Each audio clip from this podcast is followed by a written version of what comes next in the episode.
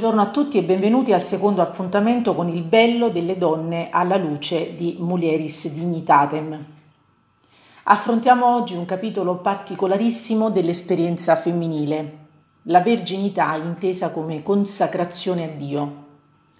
Come si esplica la femminilità nella consacrazione?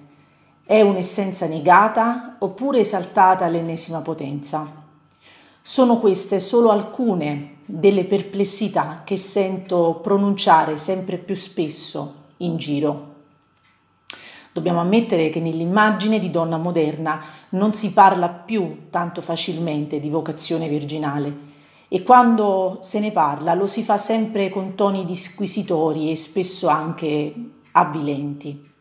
Già nel 2014 un articolo di Vatican Insider del quotidiano La Stampa segnalava una criticità. Abbiamo circa 20.000 religiosi, si legge, 89.000 le suore, il 46% ultra settantenni. Erano 154.000 le religiose nel 1971, mentre i religiosi stavano sulle 30.000 unità. La situazione a oggi è peggiorata. Ebbene, proviamo ad entrare in questa dimensione con l'umiltà di chi sa che sta provando a sondare l'insondabile. San Giovanni Paolo II tratta l'argomento con una particolare delicatezza nel capitolo sesto del paragrafo 20 di Mulieris Dignitate e ce lo spiega con parole semplicissime alla portata di tutti, il celibato per il regno dei cieli è frutto non solo di una libera scelta da parte dell'uomo, ma anche di una speciale grazia da parte di Dio. Dunque senza la grazia di Dio il celibato sarebbe impossibile.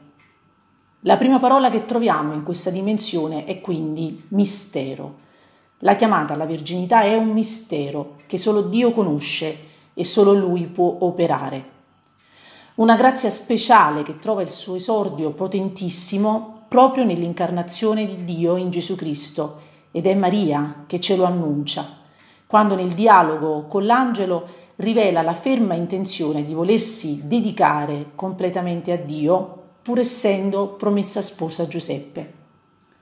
Com'è possibile, chiederà infatti all'angelo che le annuncia una gravidanza? Non conosco uomo, obietterà pur sapendo di doversi sposare. Prima dell'incarnazione di Dio, prima di Maria, non era previsto un celibato per il regno dei cieli. Una libera scelta, cioè, di donazione totale, completa, fatta unicamente per amore di Dio. Gesù sottolinea il valore del celibato quando parla di eunuchi che si fanno tali per il regno dei cieli e così facendo possiamo notare una comune radice tra il celibato maschile e quello femminile. La consacrazione femminile come quella maschile infatti richiamano nel mondo l'immagine di una donazione totale e completa a Dio, ci mostrano come sarà la nostra esistenza dopo il cammino terreno. In questa donazione totale la donna è chiamata a una rinuncia importante spesso faticosa, la maternità. Tuttavia, Papa Giovanni Paolo II ci fa notare che nella chiamata alla consacrazione virginale la donna non è chiamata a un no e quindi a una negazione della propria femminilità o a un'abnegazione dolorosa, ma è chiamata a un sì profondo e pieno.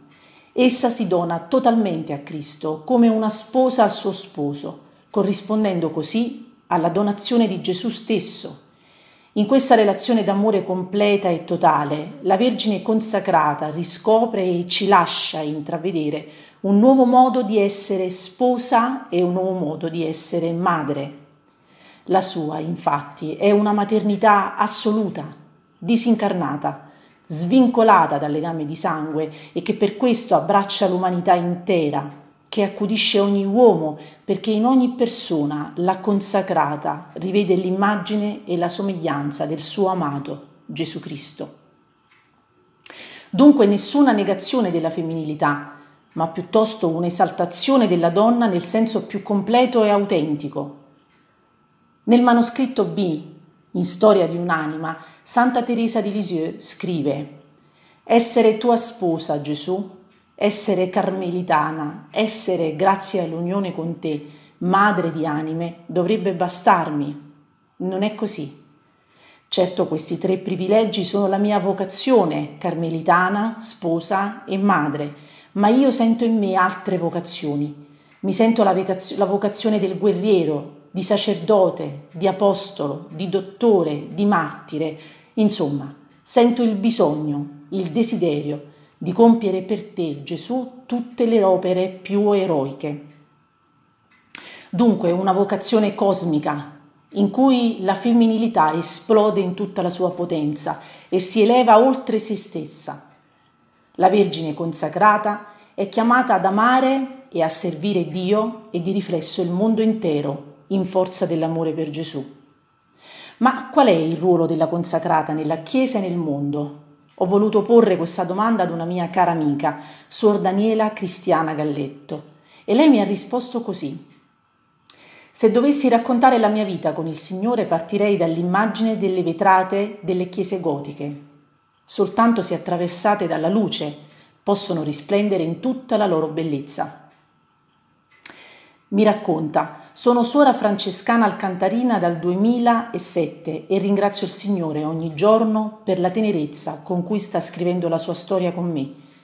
Il dono più bello che il Signore ha fatto alla mia vita è stato quello di tirare fuori i colori che erano dentro di me ed è la stessa missione che io tento di svolgere ogni giorno, aiutare le persone a scoprire la luce che portano dentro Avevo 18 anni quando ho incontrato le mie suore e quello che mi ha colpito di loro è stata la luce che avevano negli occhi.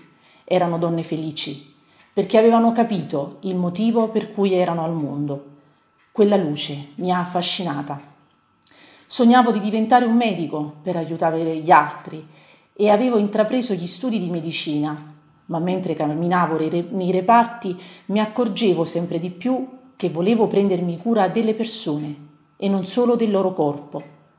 Da lì il mio sogno di aiutare gli altri in Dio ha assunto delle proporzioni che mai mi sarei aspettata.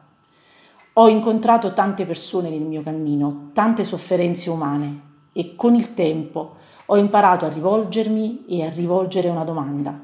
Non chi siamo, ma per chi siamo, per chi respiriamo per chi ci alziamo ogni mattina. La mia vocazione mi ha insegnato che nella vita c'è un senso che va ben oltre noi. Ed è esattamente questo senso che io da questi microfoni vi auguro di trovare. Lo auguro al mondo intero e soprattutto alle donne che sono in ascolto. Arrivederci e al prossimo appuntamento.